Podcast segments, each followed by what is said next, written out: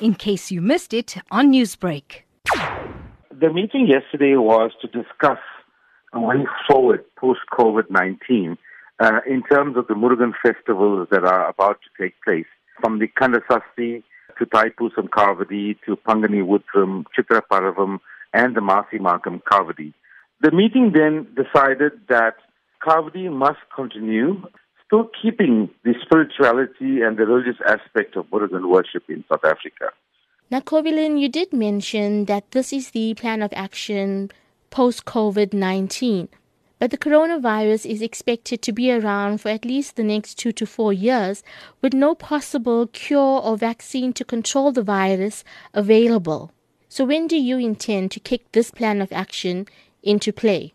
In terms of Murugan worship, uh, this uh, resolution will kick in on the 15th of November when we commence with the first prayer for Muruga, Lord Muruga, and that is the Kandasasti program. The meeting kept it open in terms of the procedure, continuing until we have a change in the positive of our level one standing.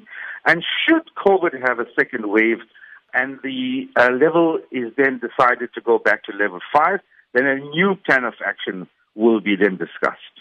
Also, during the last few months of lockdown, religious institutions have been encouraged to go online to ensure that their devotees do not miss out on any of the spiritual upliftment that is needed. Will this practice of going online continue during the festivals?